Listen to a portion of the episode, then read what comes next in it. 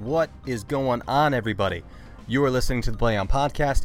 My name is Carl Markowski. Thank you for joining me. Uh, wow. A lot has happened uh, as of recently. And, you know, I'm sure there's a lot of people that are staying in your lane, this and this, do this. I want you to do this. You should only do this. Um, you know, with having a platform like this, there is a sense of responsibility. Um, you know, take it or leave it, but I think there is a, a, you know, reason why people listen uh, to certain people. I'm not just referring to my own podcast, but uh, I think people value other people's opinions, other ways that they look at life, and I think that being a decent human being, uh, looking at everybody uh, as a story rather than just a cover of a book, I, I, think is is huge. I think everybody has character. I think everyone should be judged on their character, and obviously not on the color of their skin. And I think that it's something that really needs to be addressed, kind of across the board. Um, and addressed in a way, I mean, of just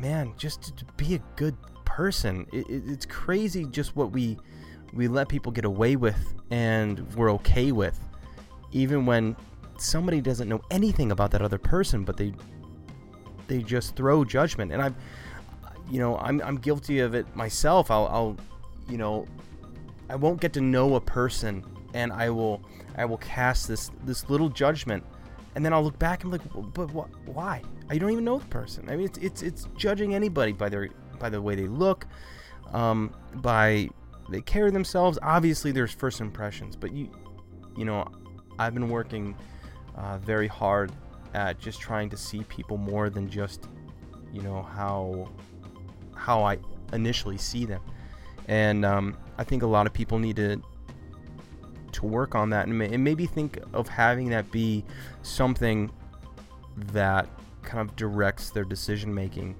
in life. And um, you're not going to get along with everybody, obviously. And there is going to be times where you, um, you know, you just you have very strong feelings against somebody, but make sure that those strong feelings in either direction um, are for a purpose other than something material or physical.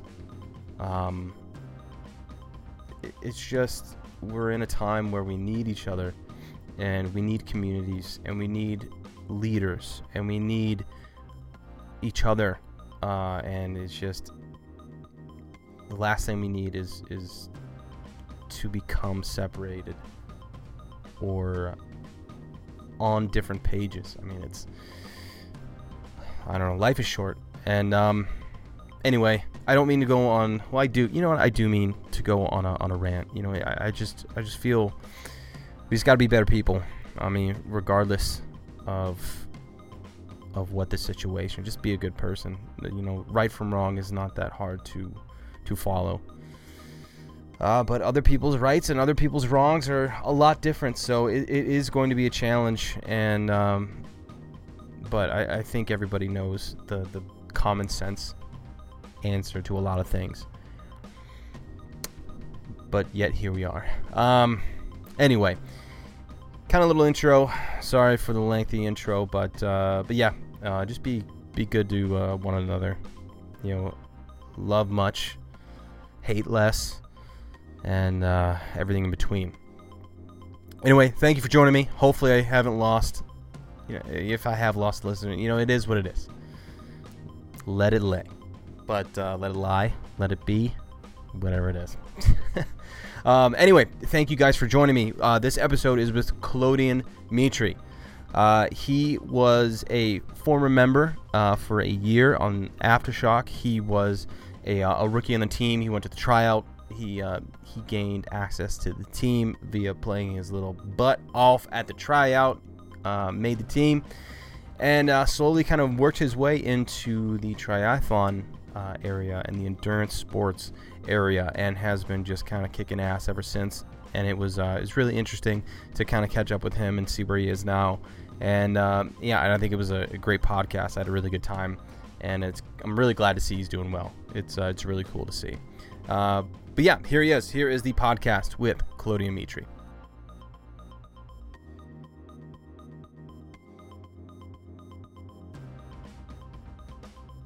Well, we're here now. Yeah, yeah. Dude, thank you, thank you for sitting down. I've uh, I've been kind of wanting to talk and uh, catch up, pretty much yeah. ever since, you know, the whole, you know, what was it like 2014 or something like that that uh, everything went down. It's forever ago, yeah. yeah. Forever ago, jeez. I know yeah. it's, it's so crazy. So, uh, how how have you been? Good. I've been good, busy. It's just I think it's been chaotic for everyone, but right. Um, we've enjoyed a lot of. I think my wife and I we thrive off chaos. So if we have free time, I think we would not know what to do, or we'd plan some type of trip, or have right. a baby, or have something like. something. yeah. what do we do with this free time? But uh, it's catching up to us, and um, this has been kind of um, nice change of pace to really enjoy all the big changes that we've had this year. Right. So, what do you do exactly? Uh, I like to tell everyone I'm a male model, but clearly no one buys it. So, uh, I've actually worked for Deloitte and Touche. They're um, known for their big four accounting, they do advisory, they do tax, and consulting. So I'm in the consulting practice. I've been with Deloitte for seven years now, mm-hmm. so a good amount of time. Um, but the thing about this, the work that I do, it's very like you tell someone you do consulting, you're like, okay, what does that mean? Because you right. really consult. It's the most vague job. Yeah, super vague. yeah, um, but my focus is helping major corporations around uh, finance challenges, my specific group that I'm in is within the real estate and location strategy. Mm-hmm. So we help companies figure out where they should possibly set up headquarters, where they should, where they, where they should open up facilities, do a lot of uh, strategy and analysis to really make sure that they can get ahead. Yeah. Um, costs a lot of money to hire Deloitte, of course, but in the long run, they're hoping to save millions of dollars. So hiring a contractor, they oftentimes don't have the resources to get it done themselves. So they bring us on for uh, little projects and big projects. Like I've worked on two week long projects, and I've worked on a project with a company out in Boston for a full year. Hmm. So it varies. That, but that's also why I like about the job. I've been doing it for seven years. There's always some type of new challenge. Um, companies don't really follow cookie cutter approach because if it was that simple, sure, do it themselves, right? So there's always um, new challenges. Like for example, right now with all COVID nineteen, right, we're trying to help companies understand what their workplace is going to look like in the future. Um, is social distancing going to have to become a thing down the road? Right. Like essentially, how can people feel safe coming back to work? Because there are companies like Twitter out there that are saying like, hey, you don't have to ever come back to work. You can do it remotely. And I think this is helping companies realize that you don't have to come into the office every single day and work a standard nine to five. You know, yeah. business doesn't operate nine to five. There's always um, something going on, uh, but at the same time, you want to maintain that work-life balance, right? So I think it's an um, interesting challenge that companies have now, and mm-hmm. should be interesting what happens in the future. Yeah, because you you think this would have been discovered a lot sooner than having a pandemic kind of blossom and and show people that you don't you don't have to do the nine to five and and be present every single day, but also that includes. It, it's like it, it's almost like obviously you have to keep your job, but it's almost like you know showing up for the gym or working out. It's like you have to show up and you actually have to do to do the work to see the results. Yeah, the the way I look at it, it's it's 2020. You know, I feel like we're if you have a full time job, you're an adult. You know, hopefully, you know how to manage your responsibilities. Right. Uh, like I've been having this work from home type balance since I started with Deloitte because you're either on site with the client every now and then you'll go into the office mostly to maintain those relationships mm-hmm. and build network. But other than that, I'm spending most of the time from home. But the reason why I think I've excelled so well at it and why I really enjoy it um, is the fact that I know what my responsibilities are. And if I lack, if I don't get my stuff done, I'm not going to have a job. Right. And I feel like if you can't grasp that, you know what needs to get done by the end of the day versus what needs to be get done at the end of the week, at the end of the month. You have those objectives, those short-term and long-term goals that you're working towards, and having knowing that like, hey, I got to accomplish X, Y, Z today. I have this many hours in the day. I don't need to do it straight nine to five. I have, oh, I want to go on this family walk. My daughter has ballet class. Yeah. I, you can still get it done as long as you're getting your work priorities done. I can't see what no company will say like, hey, you're getting everything done, but I saw you weren't working between one and two. like, what company can say that right. and have any logic to fire? It doesn't make sense. So I'm hoping that there are a lot more people can take advantage of this responsibly, of course, mm-hmm. and use it to their advantage to hopefully accomplish a lot more.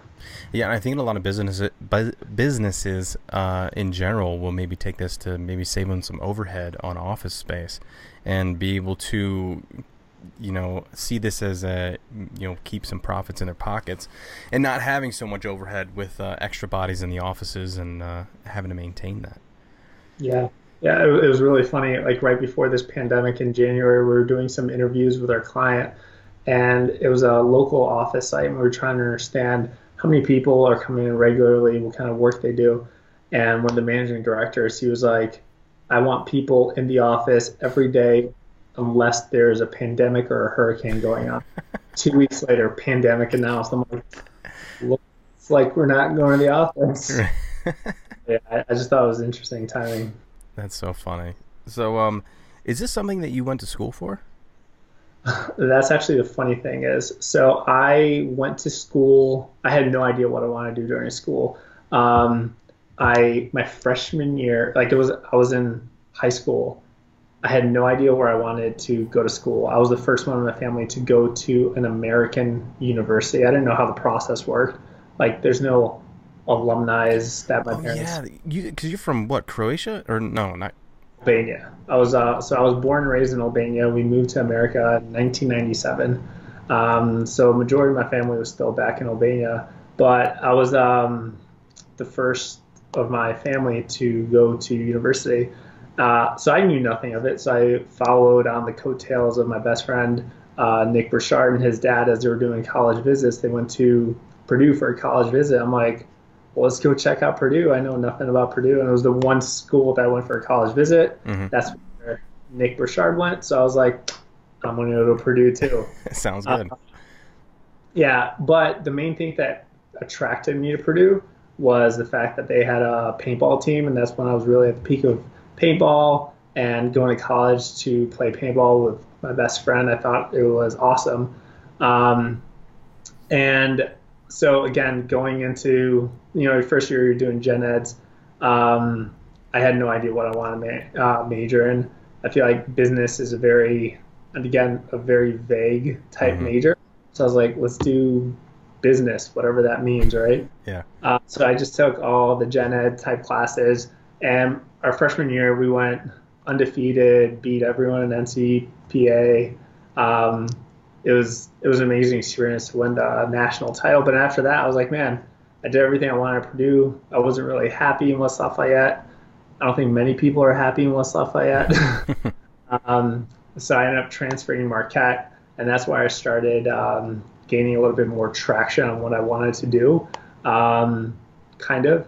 I ended up triple majoring in accounting, finance, and marketing, um, just because accounting is a challenging profession. The way I look at it is like if you have accounting as your foundation, you'll find something, right? So that mm-hmm. was like safety net in my back pocket. I liked marketing because I love interacting with people, being able to sell an intangible idea, figuring out um, that end of it interested me. And I did finance just because I needed 150 credits for my CPA. Sure. Um, but then my first job out of college was in neither of those fields. It was more in economics focus. so it's like you do these majors and then you end up not doing that job at all. And I worked for United Airlines um, doing revenue management. uh, the whole time, like talking back with my wife when we were talking then, she thought I was working for United as like a bag boy to get flight benefits. I'm like, are you kidding me? Like, I didn't go to school in triple major bag boy just for flight benefits. No, nothing against bag boys. I mean, they're obviously needed. But... Bag boys, yeah. hey, they're the essential workers right now. There you here, go. Right? Uh, but um, so I did that. It was a fun gig. I was uh, working and living out of Chicago, and it was a good opportunity because I think it op- opened up my eyes. Like how we were talking earlier, I was working the standard nine to five, but I was getting so bored because mm. it was the same type of work. It was very cyclical. Right after the first year, you do the same thing the next year, and the next year, and the next year. I was like, I can't do this. I need something a little bit more challenging, a little bit more dynamic, right. more types of uh, projects. And I got recruited by Deloitte, and um, that was at the point that I had my CPA. So the CPA is the equivalent of having an MBA, but it becomes has you certified to work with Fortune 500 companies in um, related to their auditing or financial statements. Um, so it was the equivalent. Once I got that, I pretty much just got a pat on the back from United. I was like, this isn't the place for me. Mm-hmm. Um, so since then, I've just been with Deloitte. But with Deloitte, I went from there were some weeks where I was working 70 hour work weeks, but I didn't mind just because I was very engaged. I was, I had, it got, it was something that got me thinking and it would be different types of projects, different whatever. So, uh, Deloitte is a very demanding job. Um, a lot of the people, like how they say, if you're the smartest person in the room, you're in the wrong room. Yeah. I will be in the wrong room. I'm very about that. um, but that type of work is what keeps me intrigued and interested, and there's always some type of new challenge. Right, and I think that's the biggest thing is is making sure that you are challenged at you at whatever you do, um, and uh, you know especially at your occupation, because that I feel is what keeps people waking up and going. Well, it's the it's the good thing that keeps people waking up and, and going to work every day because you have obviously the one thing where they have to pay the bills, so they're doing it for the money, right? Yeah. But but then you have people who wake up and do it every day because they love it. So it's if you can find that other half um, to where you want to wake up and go to work every day, even though obviously there are going to be highs and lows, um, just like with anything, but something that can just challenge you creatively. And you know, I, I looked at this how uh, how I played paintball. You know, I looked at at a, at it as a creative challenge that where I would be thrust into this different situation every time, and you would just have to figure it out. And if you can find an occupation that does that same thing, it's ah man, it's a, it's a gold mine. Yeah, I totally agree. Yeah, it's uh, still trying to find that. I enjoy my job, but it's it's one of those things where it's like I, you just have this feeling where you're. It's kind of the same thing at United, right? It's it's like you you you do it and it's it's fun and it pays the bills, but it doesn't challenge you creatively. And, oh, I mean, I totally agree, and that's like my position now. Like, I enjoy what I do. It pays the bills. It's intriguing work. It challenges me, mm-hmm. but it's not my dream job. It's right. not. I I want to find something where it combines my passions with my interests, and of course provides for my family. But at the same time, can the biggest thing is like I want to leave an impact, make this world a better place some way somehow, while aligning it with my interests, right? Mm-hmm. Um, and to be honest, I, I, I don't think I'm doing that with Deloitte. Like sometimes I rationalize like, right. oh, I'm helping this healthcare company by making them more profitable. They're able to help more people. It's like no, no, I want to directly streamline my tangible benefit to mm-hmm. the world, not yeah. trying to rationalize with these yeah. Yeah, there's a million ways. It's just you know trying to find that one way and uh, and making it work.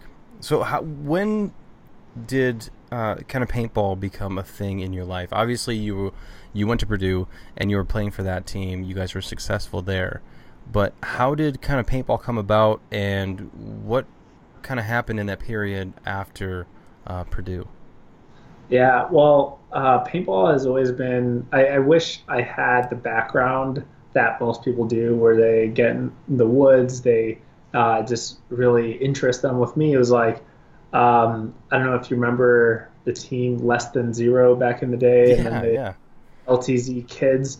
One of the guys who was playing for LTZ Kids, his dad worked with my mom. And my mom was telling me about how they're going paintball, and I was like, oh, and I had no friends growing up, so they like had to tag along with him, and they were having. you had no friends growing up? Is that what you said? Yeah, I wasn't. I was just a very lazy, mellow kid. Just spent a lot of time watching TV. So my mom made him take me to one of their paintball practices. So my first paintball practice was like indoor, 15 balls a second. I was like In it. terrified. Oh It, yeah. I was, it was like terrifying, but I was like, this seems so fun. And um, I just happened to like just jump on and play with random like walk-ons or whatever. And there happened to be some um, local young guns team. I, I think I was 14 or 15 at the time Mhm. that asked me to come try out for them. I was like, this isn't even my gun. I don't have any gear. And it was just since then I just got hooked. And it was like my first experience was airball, and I just went down the rabbit hole. Um, so I was always intrigued by uh, paintball, especially in the Midwest. The Midwest has such an amazing culture of uh, paintballs and then paintball teams and paintball history. Mhm. And going to the Badlands and seeing some of the historic teams like Aftershock and some of those like legends playing, I was like, this is unreal. And then um, I got a lot more involved and played with um, GSE. We had a lot of success in uh, all the way up to D1. And then kind of people started just doing their own thing growing up. And um, this was about the time that I was in college after I transferred from Purdue to Marquette. And that's when I kind of transitioned out. And then I randomly was visiting uh, friends in Chicago, and they were telling me about how Aftershock's doing tryouts. I hadn't played in like three years, and they were doing the roster. I was like, let's just go out and just have fun and enjoy it, and just like it was just an excuse to play paintball again. Right. Uh, so I like I found I think I showed up. I remember Mike Bruno's reaction when I showed up with a garbage bag of like my old gear. it was like this kid can't be serious. But um, I I always love paintball. It's one of those sports that you can't explain it to people. Like when you explain to people like, oh, I play paintball, but you don't understand. Like I always Right. always follow up with that. I'm like, it's it's one of the most intense, captivating sports, and just that feeling, that rush that you get, it's like trying to explain it to other athletes now. I'm like, oh yeah, you know that endorphin feeling after you have a good run, Mhm. multiply that by 20 and pack it into a three minute match, and it's just an unreal feeling. Just being able to shoot someone, run around. Yeah. Um, I'm sure it's trying to explain people who don't like NASCAR why people like NASCAR. exactly. You get one of Yeah. those things. it's like Yeah, just they just do. That's cool, I guess. I don't know, but yeah, I think that's a good way, and it, it's a personal feeling, right? Mhm. Like that, and then other people that I've talked to, like when my best friends have gotten married, I've had like bachelor parties, and paintball is always a great idea. But that feeling of excitement and pure joy that they feel from like shooting someone with a paintball is just Yeah. like it's you can't feel it till you try it yourself. It's accomplished. Like you feel accomplished. Like when you when especially when you see a ball hit off of somebody, you you feel this accomplishment kind of rush over you. Obviously, you have the feelings leading up to that, but it's just this like this kind of peak that you hit. It's it's yeah. and of course, and like the more that you get into it, and I got into it, I just realized that you have to be smart to be a successful paintball player. Mhm. And I don't think people realize that they're like, oh, you're just a meathead out there shooting a gun really fast. That if that was the case, other like there are reasons that teams like Dynasty Ironmen are so successful just because they ha- they breed that intelligence, you know. Mhm. And um, yeah, it goes beyond the gun. It that yeah Yeah, it's it's there's, I mean, there's a profession to it. So the, you there has to be some kind of hierarchy in the whole system. I mean, because and it's so crazy to me still to this day that we have not been able to figure out a way to market paintball. Uh, I mean, there's there's ways that people are doing now, but just to to the masses be able to market paintball in a way where people kind of understand it in the most kind of cavemanish way of knowing what it is and I, and I but I think people do and I think but it gets stuck there It gets oh yeah, yeah I played paintball one time in the woods and this and that. Like they get the concept, but like that concept is so much more compact and and and has so many more branches of information when you go to the tournament side that there's there's so many other things going on that it's it's tough to kind of explain. But I think a lot of people know what paintball is. I think a, a, a very good amount of people know what paintball is, but they only know that side. They only know that uh, that rental side, and and that's kind of that gap that you know since since I've been playing, I think we've been trying to crack that code and the, the sad thing is like most people don't get that exposure because those big fields where they have the airball and the x ball type layouts mm-hmm. there's not a lot of fields that have that where it was like me where i just happened to be there and see these people playing in an organized match and just being absolutely stunned be like oh i want to try that yeah. most people go to the woods or some sort of field and that's what it's limited to and you know, like I have no intentions of ever playing paintball again. I've definitely gone way in an opposite rabbit hole. Yeah. Uh, thing is, like, it's one of those sports that is I still find very interesting, and like with tournaments, I'll still go on live stream and watch it, just because it's it's interesting. Like I personally find that more interesting than watching the NFL or something like that. Yeah. Just because I can relate to, it and it's it's an intense sport. Mm-hmm. Like I know some of the people on uh, some of the young guns that have come up in the ranks, but it's still very interesting to watch the actual action and that level of play. And I feel like if more people had that exposure of seeing it live in the field, mm-hmm. they'd go down the rabbit hole too. You know? Yeah. But that's the sad thing. Like in Chicago, I can only name like at the time when I was coming up, it was Fox Paintball and Badlands, and any other uh, fields didn't have an airball set up. Yeah. So if you think about the people that were being reached through those other fields, their only exposure was to woods ball. Yeah, I mean, the growth of the sport is definitely the growth of the uh, of the of the paintball fields. Yeah, I mean that's that's number one. Um, so you go to the tryout uh, you you come in, you haven't played paintball in three years. Uh, you have a garbage bag full of gear, which I'm sure smells great. But yeah. about that moldy paint smell. I don't oh, think yeah. wash it as many times as you want. I don't think it'll ever come up. Um, what was that tryout like from your perspective? Because I was I was obviously there on the one side, um, but what was that like from uh, from your perspective? I mean, it was fun. It was energy filled. Like it was one of those things that since I had nothing to lose, I literally just went out there just to play paintball.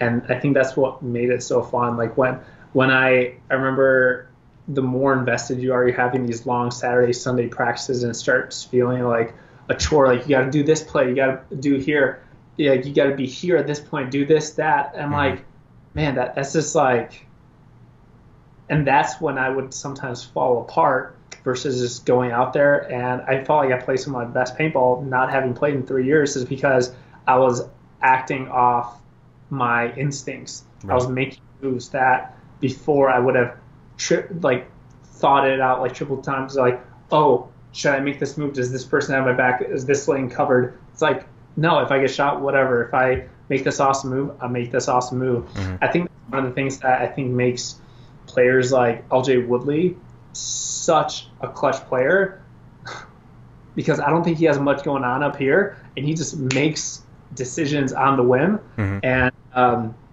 but at the same time, like he has those that left side of the brain versus the right side where he makes those creative moves that just open up the game. And again, same things that made Oliver Lang successful, same things that made Damian Ryan successful. It's they know when to take the move at the right time and not overthink it. Because sometimes, yeah, they'll get shot, but the times that they don't get shot, they're winning the point for their team. Yeah. And that's how I feel I played during those tryouts, just because it was an, an amazing opportunity that I never thought I would ever get to try out for a legendary team like Aftershock. And if I didn't make it, great. I'll put everything back in the garbage bag for a while. Yeah, and and there's so much truth to uh, to obviously the sport is you know there's such a big mental side to the sport, and uh, but if you're not the brightest on the field, if you could make up for it in timing, I mean, oh my God, it, that that is huge. I know, I know, I relied a lot on my timing. I I wasn't the brightest on the field, but um, you know, my thing was always if I could if I could make plays work 75 to 80% of the time just because of my timing and just how I get things done, I'm helping the team out.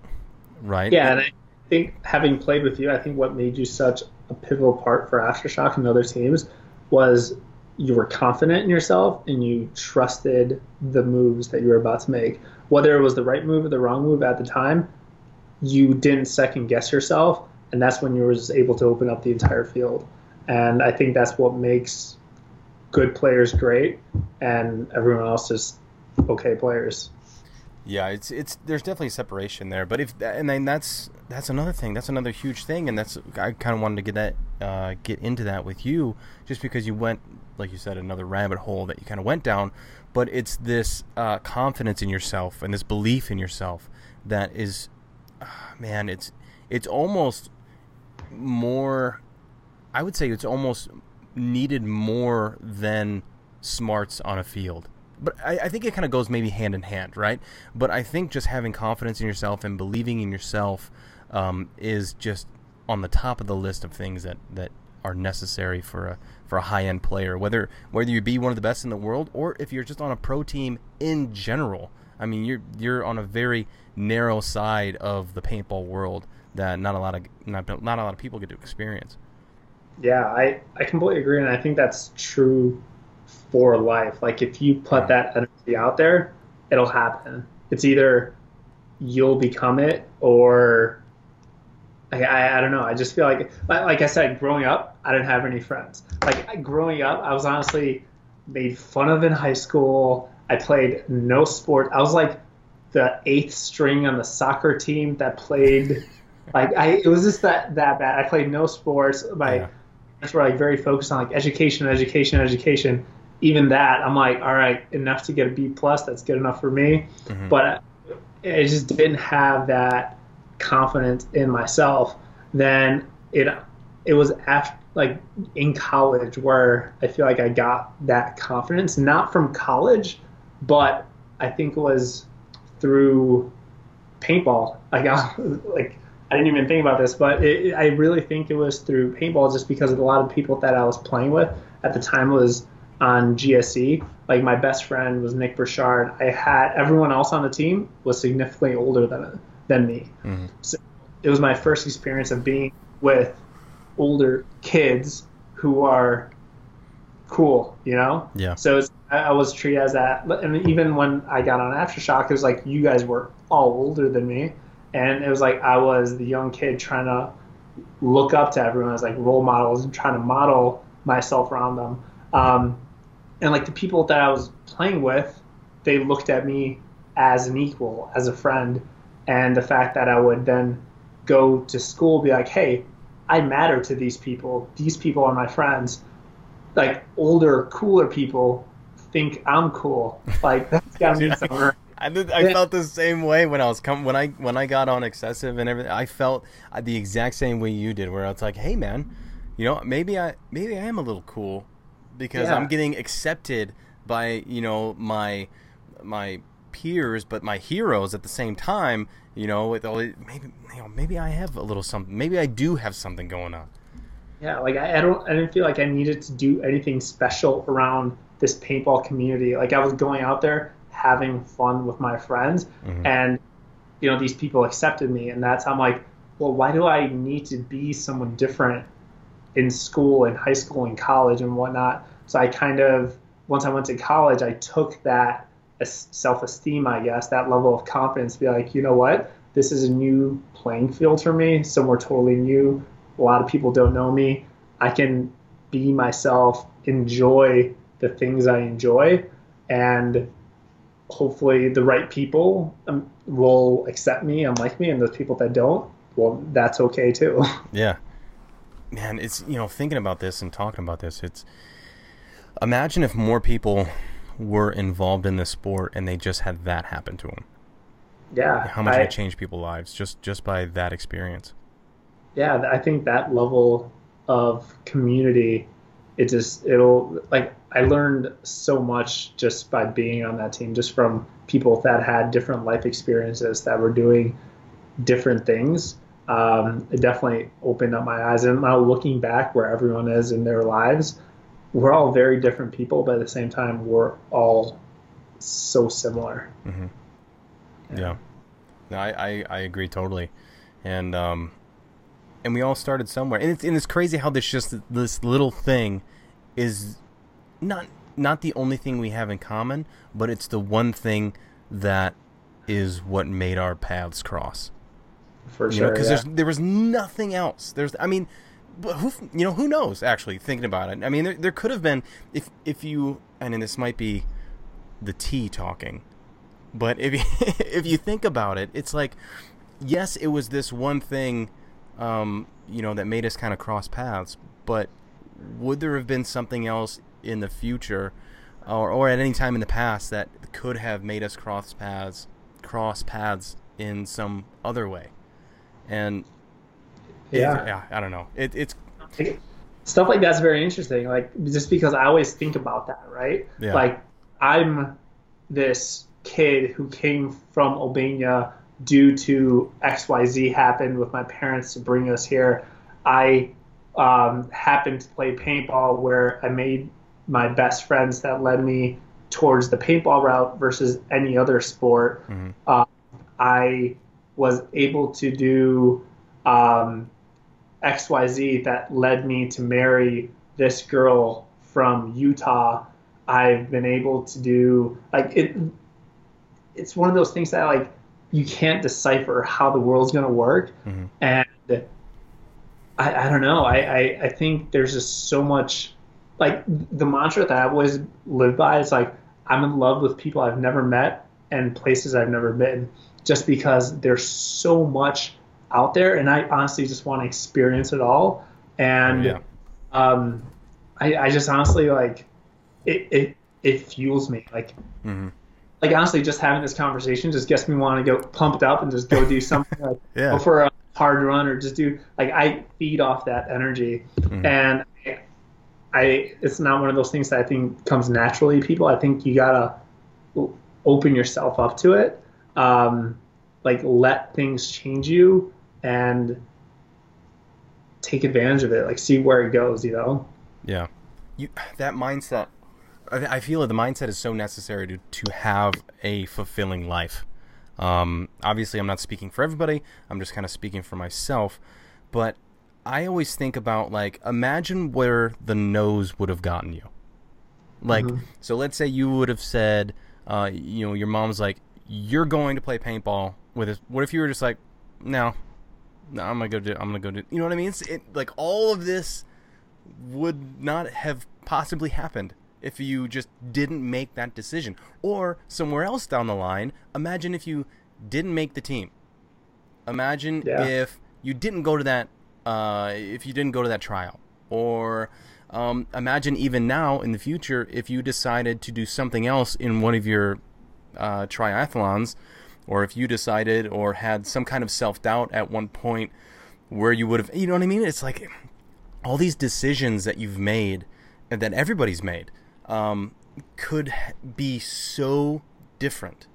Could be so different by just saying no or not wanting to do something or or or putting something off or what what have you.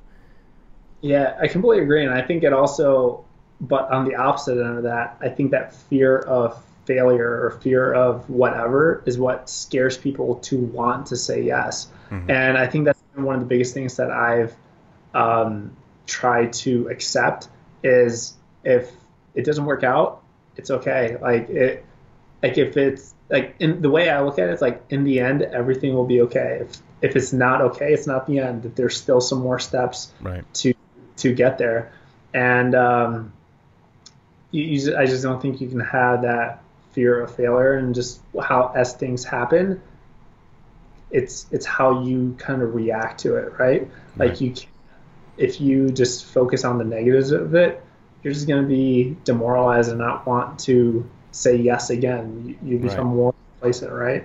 So, and not everything is going to work out because it's not a perfect world, but just knowing how to react to a situation and adapt as needed. Yeah, and and I, you know, there's another thing that I think about of, uh, you know, of failures and of of different uh, different paths and roads and being okay with some sort of failure is I think some people become complacent with failure in the fact to where they don't put in the effort and they're okay with the failure and I think that could be detrimental.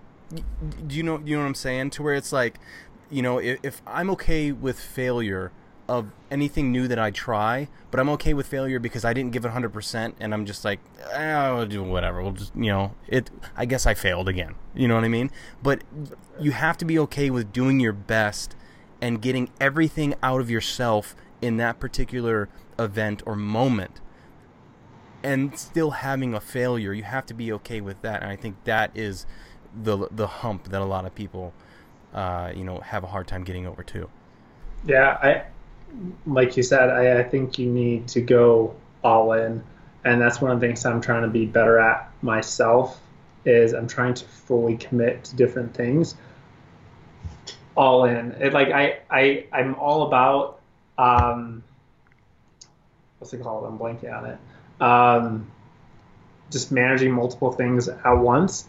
Multitasking. But multitasking. That's the word. Wow. Uh, I'm like I'm all about multitasking, mm-hmm. but same time, what like having taken a lot of these like um, life coaching classes and reading books to try to better myself when you multitask too often, you do not get the great results that you're you think you're getting.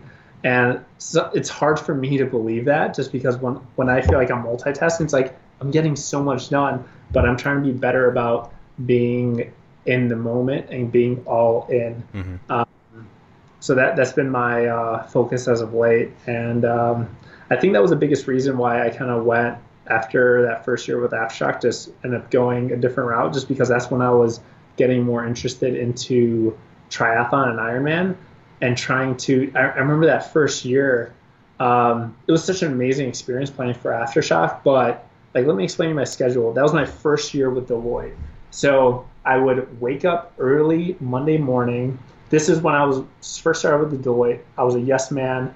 I was like, you know what? I'm working with people that went to Harvard, Yale, people that are way smarter than me. I want to sack up and do well at this job. Right. So it's like that. My first big project was this year-long project in Boston. I would wake up at 3:50 every Monday morning to catch a 6 a.m. flight to Boston, go straight into the office, work all day Monday, uh, Tuesday, Wednesday, Thursday, and then Thursday I would fly back um, late in the evening, and then have Friday working from home, and then Saturday morning wake up early to drive to the Badlands for practice. Same thing early Sunday morning. Um, my body would just be wrecked from the weekend, and then have to wake up early again Monday morning. And like Monday to Thursday, I wasn't just working and then calling it a night. I was trying, starting to get more into uh, triathlon and endurance sports so I would run or lift weights or do something, some type of cardio, mm-hmm. just to stay in shape for paintball, but also to try to get become a stronger endurance athlete. So that was that that was my schedule, and it was hard. Like I was traveling a lot by car, by plane, whatever, and it was just I wasn't getting enough sleep, and it, it was just challenging. But it's like I felt like I was all in work all in with paintball because I want to be a good paintball player. I was all in with like just too much, and I just mm-hmm. didn't like I was fully committing myself to everything. And you know, being a rookie with a team like Aftershock, and we had some amazing players during that year too. I I'm like, wow, I need to give it, like you said, be all in, give it 110% to even get the chance to play a point that can actually do something, you know. Um, so after that first year, I was like, I started getting too burnt out from life, not from paintball, just life in general. And I was like, I just need to reassess what my priorities are and what I actually enjoy. Mm-hmm. And um, yeah, after that, I kind of quit paintball again, this time for good, and became a lot more focused in uh, endurance sports like uh, triathlon. Yeah, you know, it's the same thing uh, that you were talking about with, with kind of multitasking. I think, I forget what book it was. I don't know if it's the Four Hour Work Week or there's another one that I was reading too. I don't, but it said that there's there's a point where you. I recently read it. yeah, I know. I, I just read it. Uh, I just got finished with it not that long ago, but I'm I'm gonna have to go back to that. And there's I, I the four agreements I go back to, and there's I've been into reading a lot lately too. I'm actually right in the middle of um, Paul Newman's book. Um, and it talks about how he got into the dressings and the like all of that and kind of how that whole kind of business side came about. Pretty interesting. Um, but it, it was it was talking about how you you try and become the best multitasker, but all you're doing is becoming the best busy person with no production. Yeah. You know what I mean? And and I, and that was one of the things that I've kind of wanted to work on, um, especially as of late, is become less busy and more productive. And I think that's why so many people feel like they're getting so much done because they have so many things going on. But all you really are is you're just busy. You're not really putting that time and focus into what it is you truly want to do or what really holds your interest. Or if you try to do that, you're so worn out from everything else that you you can't put that effort and that and the thought process in it. And um, I, I want to go back to when you were on the team with Aftershock, and um, I don't I don't think we kind of gave you a fair shot too. I think I don't think we gave you enough runs and spins as a rookie would need just to kind of feel a part of the team. Um, I'm sure you have your side of the story. That's just kind of how how I saw it. Um, but what kind of attracted you to the endurance side of, of sports? I mean, obviously, paintball, you need some kind of a cardio, and uh, you know, especially if you're going to play multiple points, if you're going to play, you know, weekends on out. Uh, what kind of made you shift in that direction? I, it honestly happened on a whim at the time, right before Aftershock. I I was working at United, and one of my friends at the time, I just asked him, I was like, "Hey, what are you doing this weekend?" uh, living in the city. I want to take advantage of being in the city, right? He's like, oh, I'm doing the Chicago Triathlon. I'm like, oh, what's that? Like, that seemed interesting. Like, mm-hmm. he's, oh, it's this like swim, bike, run in downtown. I'm like, oh, that seems awesome. Like, how do I do that? So I just, this was on a Tuesday. I signed up for it.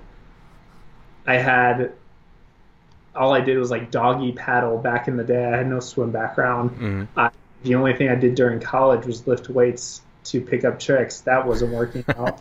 uh, so I wasn't a runner. I, I, didn't even own a bike. So I was like, so I went through a thrift store, found a bike from the 70s. It was a Panasonic. I didn't even know Panasonic made things that weren't TV, but right. they made bikes back in the 70s. Uh, so I found this old bike and I just went out and I did this like short sprint triathlon. It took a little over an hour. But the fact that so to give some background to people, triathlon is you swim, bike, run, and then there are different distances, all the way from a sprint, which is uh, significantly shorter, all the way to an Ironman, which is 2.4 mile swim, 112 mile bike ride, and then you run a 26.2 mile marathon.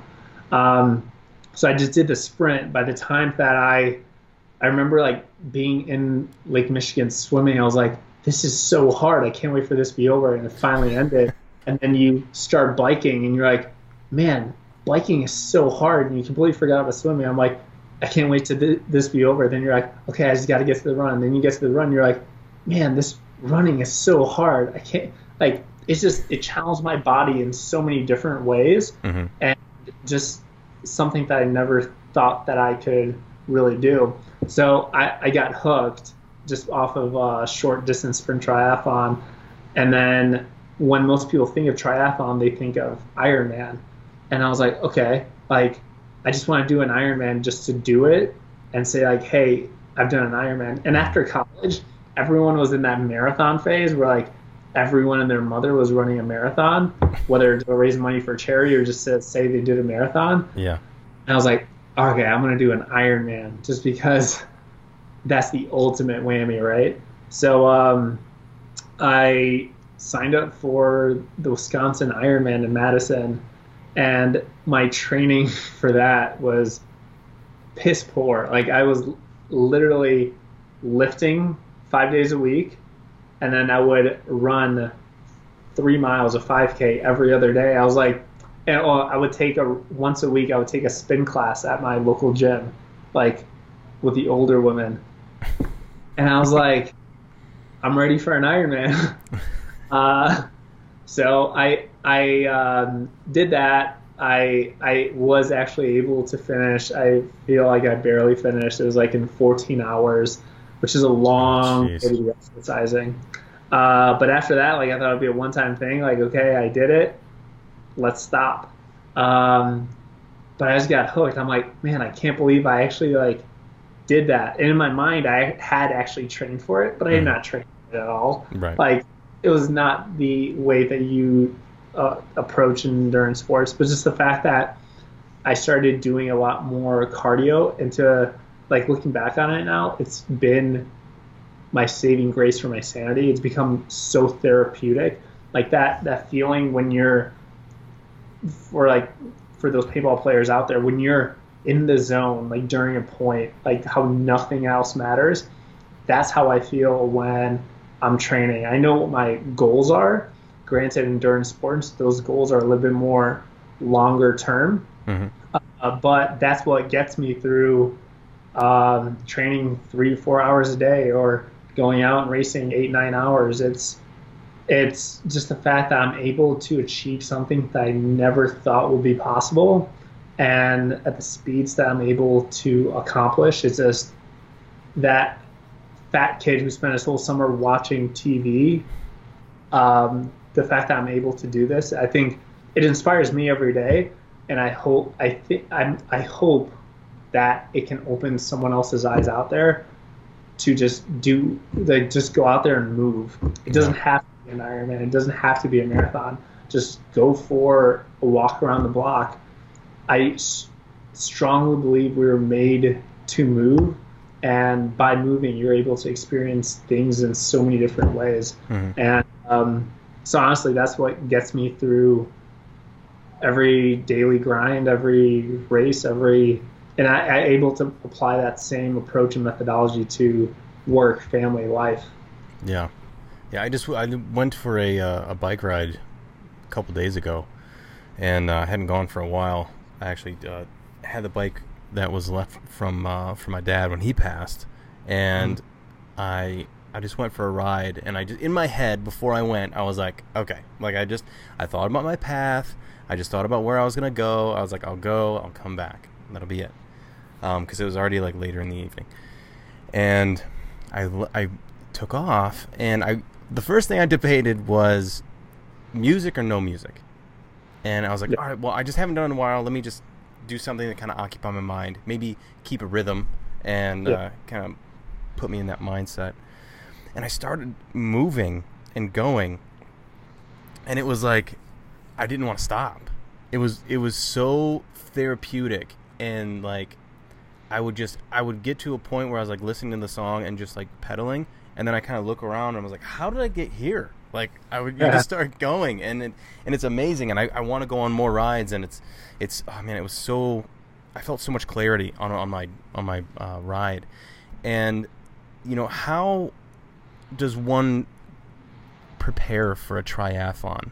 Uh, you know, because you obviously you had your experience of your, your rookie experience of going into these triathlons and, and and your take on what you need to do to be ready for them. But how did that change over the years, and now what what do you do now to prepare for these? Yeah, so my normal training week uh, depends on what what cycle or what build I'm at the moment. Some weeks I'm training as little as 16 hours a week, and there are other bigger weeks where I've trained as much as 24 to 26 hours a week.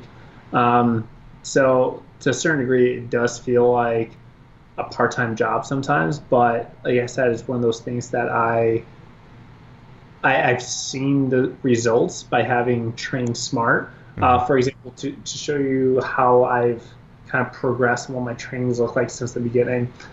most people when they start getting into running or biking or swimming sports, they'll go out and they'll do everything hard or like hard enough, right? Because Right. you're like, the only way that I'll get better is by running faster every single time or biking faster. And one of the things that I've learned over the uh, last couple of years is that, especially with endurance sports like that, that's not how it works. Like I'll have uh, two speed sessions a week, but everything else is pretty much um, just longer volume and doing it at a conversational pace. Like I'll, like for example, tomorrow's like one of my easy days, but then you hear easy day and it's uh, an hour and a half bike ride, uh, 10 mile run, and then a 45 minute swim. It's like, what about that sounds easy? That sounds like very long day. But the fact is, like, it's the like every workout has a purpose to a certain degree. Like tomorrow is about not over exerting my body, having that type of active recovery where I'm building fatigue in my legs, but you save the energy for the hard days, right? Like if you do everything at that medium effort, you're always going to be a medium athlete. Mhm. But if you if you do your easy stuff easy and your hards really go at it hard, your body's going to have to adapt to those harder sessions because even though they're less during the week, it's producing a lot more stimulus to your body, and your body has to kind of adapt to that. But if you do everything at that medium level, you're not pushing your body hard enough where it will have to adapt. Because if you do everything at that medium level, you're not going to be able to do some days medium, some days hard, just because you're constantly pushing yourself to go just hard enough, but not harder. hmm Um, the way I look at it is like do my easy stuff easy and my hard stuff really, really hard. Yeah, I mean, and it's is that pretty much all of the activity that that as far as a workout goes is just you do what you would do in the triathlon, not not lengthwise, but but just the activity itself would just be swimming, biking, and and uh, running. Uh, There's still a lot of uh, strength sessions that I do, and it's more like total body strength. Like, and it's also stuff that uh, you'd more so see in like a Pilates class or a core type class where you're trying to engage your body in different ways rather than you, you don't care if you have giant pecs, you don't care if you have giant biceps. It's more so how can I make my total body stronger so my muscles support my bones? Because the thing is, like in triathlon, especially in the distances that I compete at, anywhere from like a half Ironman to an Ironman, you're going hard for four to eight hours. Your body's going to start falling apart. But if you have that total body core strength, you're able to support yourself longer. The thing with like Ironmans, it's not about who goes faster; it's about who slows down last. hmm Yeah, because everybody eventually just sure. yeah will break down. You won't you don't have the energy to do it. Yeah, and it's not like a marathon where they say like all the people that are winning marathons they're negative splitting, meaning that they run the second half faster than the first. I don't think there's any been anyone ever in the history of an Ironman where they've run the second half faster than the first. Yeah, sounds. I mean, I would. I'm definitely intrigued by it. I don't know if I could do the whole thing, but man, it's you know, it's. I, I could see a lot, a lot of how these movements and these uh, these things can relate to uh, a paintball workout and, and work on the paintball. Say, I mean, just being healthy in general, um, and then on top of that, doing the things that uh, that you're doing. I can't I can't imagine there being man really anything else that you could do to really have strength and endurance all in one. for sure. And I- like you said, I think consistency is key. Uh, being able to be consistently training or practicing, that's how you're going to get better. If you have to take time off because of an injury, you're falling behind. Yeah, yeah, it's especially with paintball too. You're throwing your body in the ground so much and so often. It's, Yeah. it's my knees are killing. I mean, I'm taking more CBD now, and and it has been helping actually. But it just, dude, I, I you know I think back on it. I'm like, what am I? what was I doing? Just voluntarily running and diving into the snake every single point, and it's yeah, especially the position you play, man. You are constantly abusing your body, like it's crazy. Yeah, I don't. I'm surprised I'm still walking, but luckily it's uh, it's all working out still. But um, so when you did your first, you did your first Ironman. Um, how, was it just kind of lights out from there as far as uh, wanting to pursue that and kind of paintball was in the, the rear view um, or or just was it was it strictly because you just didn't have the the time to kind of split your your intentions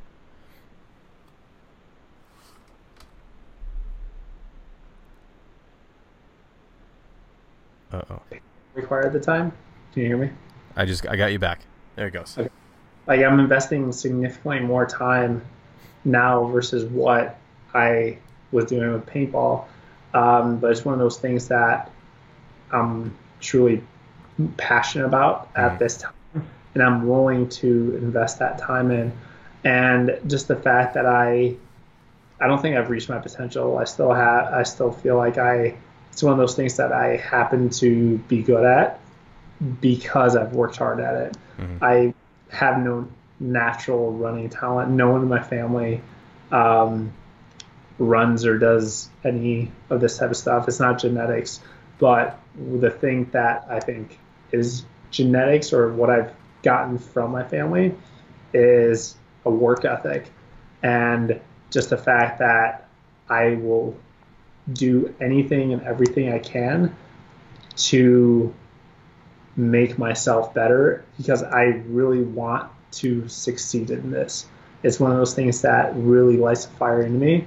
And if I can keep getting faster through that hard work, I'm going to invest the time in it.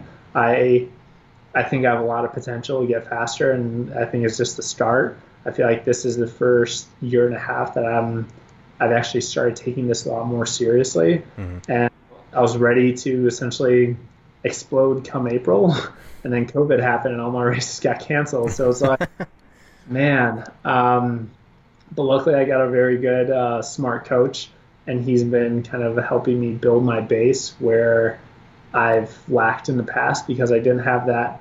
Uh, I didn't do cross country in high school or track or anything. So I have a lot of opportunity to build that base, that foundation, mm-hmm. uh, where other people are ahead of me. Um, so once race season does come up, I'm excited to see what I can uh, achieve. And until then, like, yeah, it sucks not being able to race right now, but I'm still going to put in the work just because I know when the time comes, I want to be ready. Yeah. And, you know, I want to go out there and bash heads in. nice, dude. Do you still have that uh, that bike, your first bike? I I still do. It's it's a heck. And here's the funny thing is, from that first triathlon, there was a photographer that got a photo of me. In the following year, it was on the athlete guide for the Chicago Triathlon. I look like the biggest noob in the world. like I'm wearing uh, like an oversized baggy shirt. This bike definitely looks so old. I'm wearing uh, like Nike shoes on top of the pedals. Like I don't even have bike clip pedals and I'm like, how? Why did they put this on the cover? Like, are they? They have to be making fun of me, but at the same time, they're making fun of themselves by putting it on the cover. Yeah. But I, I, yeah, it was interesting. what? Um. So, what does your diet consist like? Because I can, I can only assume that your diet had to change along with obviously your physical activity. Yeah. Well, the thing is, like, I've always liked food, uh, and I eat a lot of food. I, I've never I don't have the discipline to count my calories, but I think it's anywhere like because you're burning uh, so many. Yeah, plus it's just like too time consuming. Like for the fact that I'm just like some of the concoctions that I made, you're like you're literally just piling food on top of a bagel. Like that's not really a thing. Right. But it's just um, I just try to get like when I'm hungry, I eat. I don't try to limit myself. Like oh, it's not two o'clock yet. It's not time for a snack. It's like, no, I'm hungry. Some days I'll be hungrier than most. Um, for the most part, my wife and I are, um, we're very like plant based. Mm. Uh, she's strictly vegetarian. I'm not, but to the point where it's like majority of our food is plant based, and but I'll still eat meat just because my body's craving it. Like some days I'll just have a crappy workout. It's like oh I need more iron. If my body's craving a burger, I'm gonna eat a burger. I'm not. But I have noticed that we're primarily really vegetarian and plant based. Um, I personally do not exclude carbs. I overeat on carbs. Uh, like for example, today I've had four bagels, um, and That's I a lot had of ba- like full bagels, full like Costco Kirkland bagels. double Like, side bagels. and the thing is, like, I loaded it. Like for example, like I my one of my standard like snacks is a bagel, cream cheese. I'll put pesto on it. Um, I'll put avocado on it because I need the healthy fats, and then I'll put like Costco's rotisserie chicken on it. Mhm. So it's like a giant freaking thing.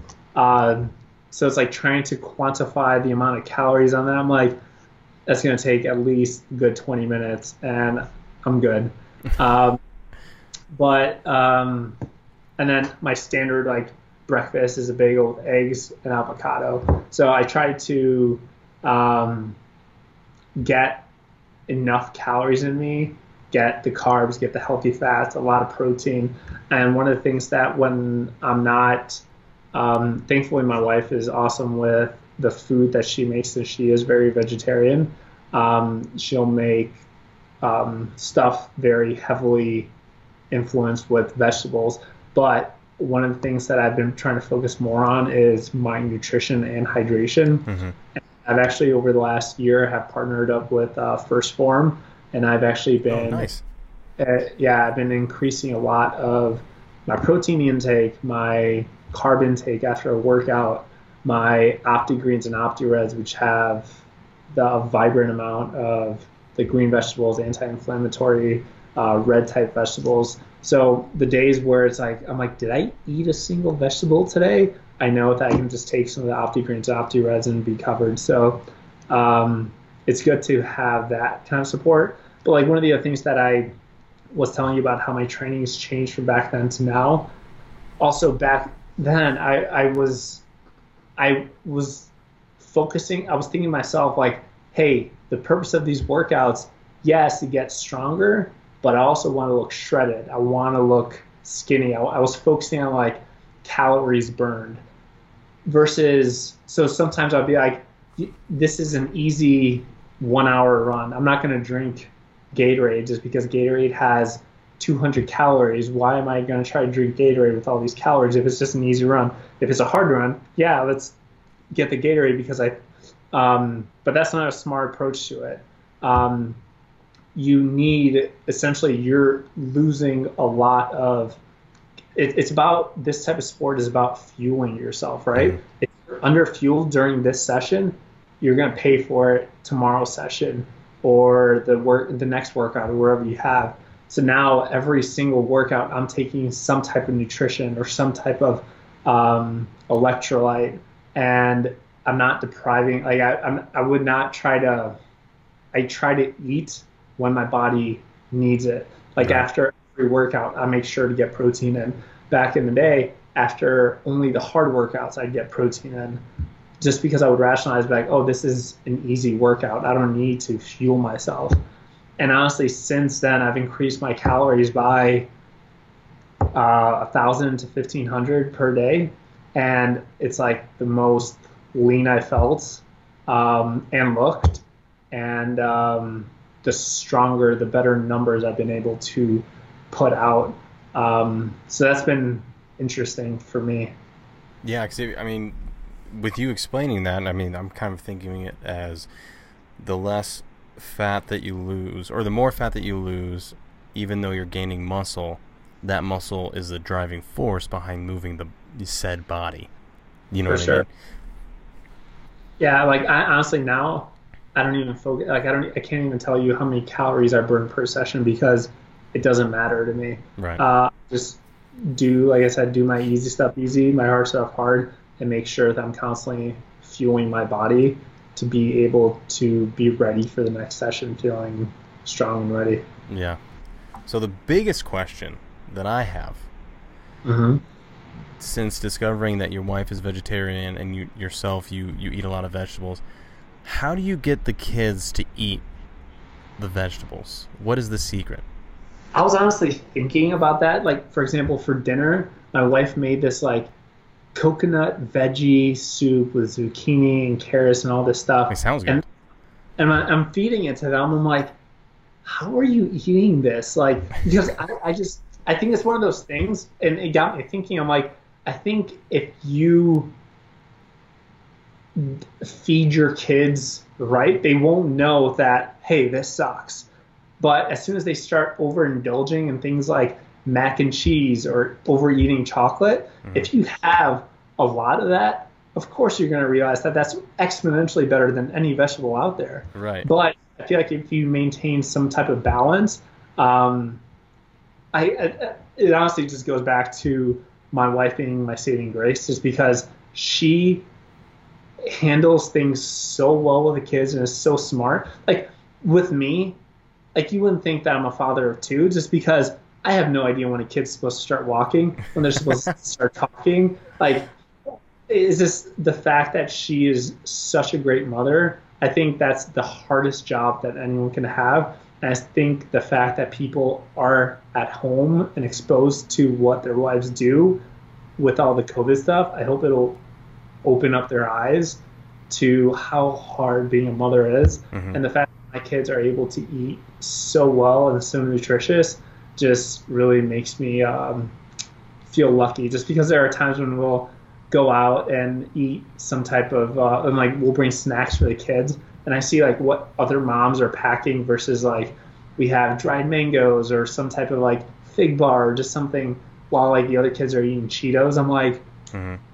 I'm lucky that i can have such trust in a woman that my kids are hopefully going to turn out okay because they don't make you sign any type of permission slip when you take the kids out of the hospital no so the fact that these kids lives are in your hands, I'm like, I'm definitely gonna mess up. yeah, they say good luck, and they, yeah. they push you out the door, and they they accept the new pregnant mother coming in.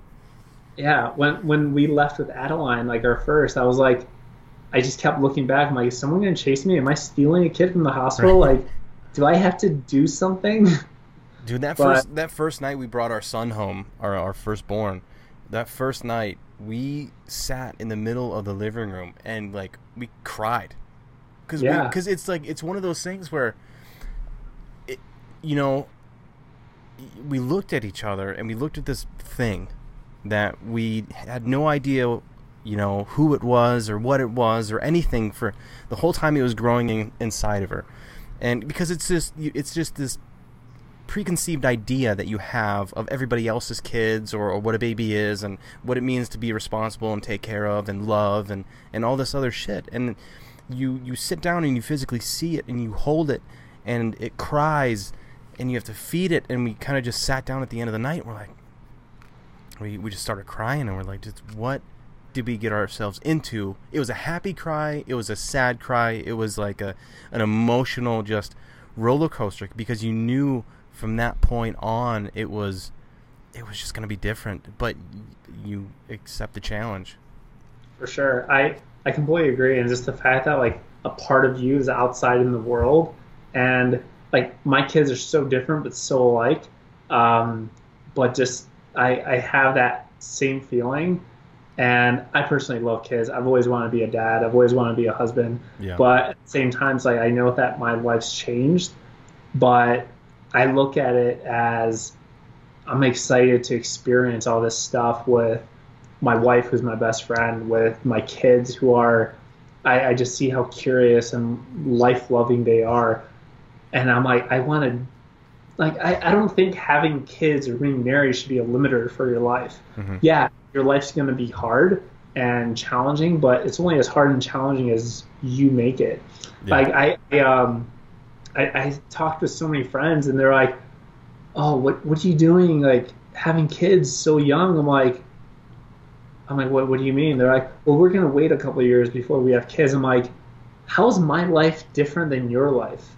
Like my daughter, before the age of one, had been to 20 countries. Mm-hmm. You don't have any kids. What ha- what rooftop bar have you gone to this weekend that's different from last weekend? Like, I like not to take away from anything, but I just don't from those people. But it's like I don't think having kids makes my life any more limited than anyone else's. Right. If anything, it makes me want to show them the beauty that is in the world. And um, yeah, that's the way I look at it. It's like, and I'm honestly like, excited to have more kids. My wife lets me. Uh, but I, I don't know. It's like I, especially at the age that they're at now, yeah. especially like your little boy, it's like they're getting so curious and they, they can do stuff versus like when they're a newborn, those first six months, they literally just, they're like jello on the couch. They literally sit there, they do nothing. Yeah. But at this age, they're so dynamic, interactive, and it's like they're, of course, learning from us, but it's like I'm learning so much from them because it gives me a chance to do things for the first time with them. Yeah. No, I, I agree, man. And we're eventually, sometime you're gonna have to get with your wife and send me a list of things that that the kids are enjoying to eat and everything, and I'm, I'm gonna try and introduce those into because it, I mean we try our best, you know, to, to feed our kids, and I, I think there's, I, I think we I don't know I think we give up too easy, and because kids are oh. so because kids they don't have, kids have one speed right? And it's just it's it's go. This is what I want. You don't negotiate with a four year old. You don't try and make a deal with a four year old because you're gonna lose. Even if you win, you lost. Even if you yeah. think you won, you lost. So it's like, you know, it, you you have to be such a strong minded parent, and you know, just kind of what we were talking about can translate in into your wife and my wife and, and mothers in general. You have to have this mindset going into into motherhood. I, can, I mean, I can't imagine what it's like being a mother, um, but just being a parent in general. You have to just have this mindset, especially if you care and love about this child. You have to have this mindset of doing the right thing for the kid, um, you know, for the little one, and, and doing the right thing for yourself, doing the right thing for the kid, and you know, making this life something that they want to be a part of, that they that they can look back on and remember and and you know as a father that's one of the things I want is for them to be able to kind of look back and, and have a good relationship with them, but then also on top of that, be able to look back at the lessons that I've tried to teach them. Um, you know, and if, if, if I do a good job, hopefully they, when they come to those tough decisions, when they get older, when school becomes a pain, you know, because of other kids and, and you know how that whole you know how that whole thing goes and I know how that whole thing goes and they can approach that situation and make the right decision.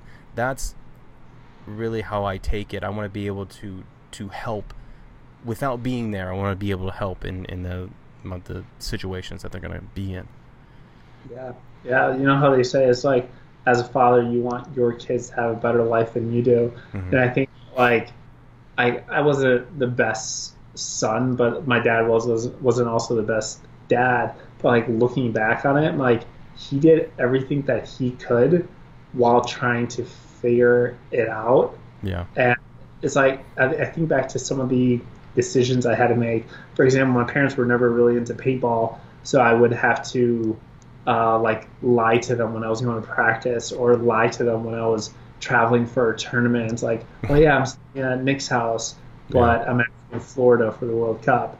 Uh, or I remember once like they called the cops on me because they thought I was missing, but I was at just Badlands, and it, so it's like plus the fact that I was able to you know navigate myself to build trusting enough relationships mm-hmm. without having to consult my father or figure out how to book a flight to get to Florida and organize all the logistics of that. Right.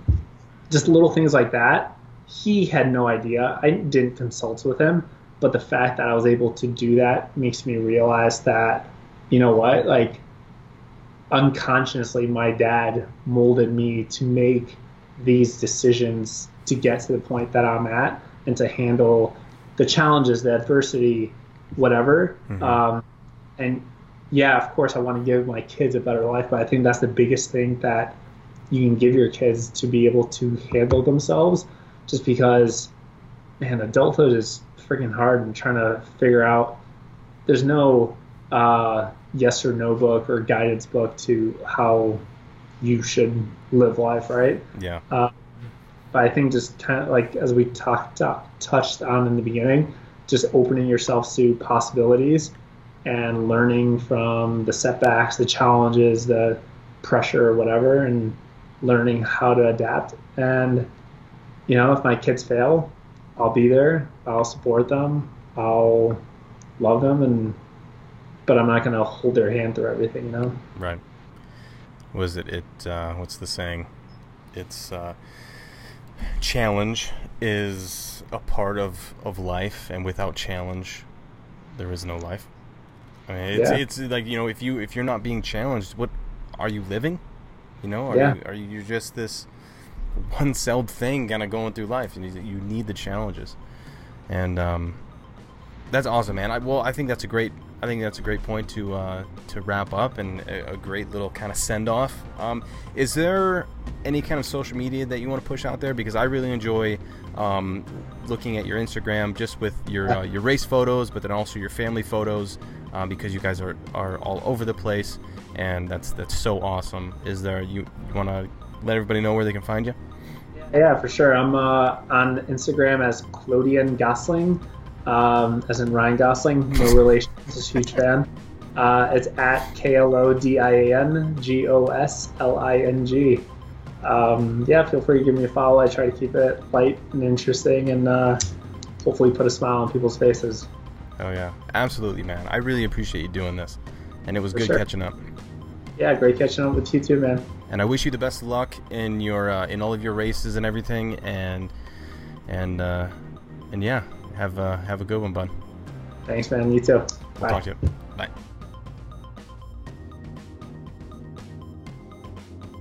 Thank you, Klodian, for uh, for chatting with me. Had a good time, man. It was really cool to kind of hear your story coming up. I, I didn't really get to know you all that well on the team, but I'm uh, I've been kind of following you ever since, and, and I'm really glad you're doing well, bud. Have a good one. Hoy, yeah. So here we are, another podcast. I just want to thank you all for uh, kind of sitting down and or running or driving or doing whatever you're doing and listening. I really do appreciate it. Um, if you could please just uh, just help out a neighbor, donate to a charity, do something good this week. Uh, help a kid who is trying to learn how to play tournament paintball or paintball in general. Be a good person.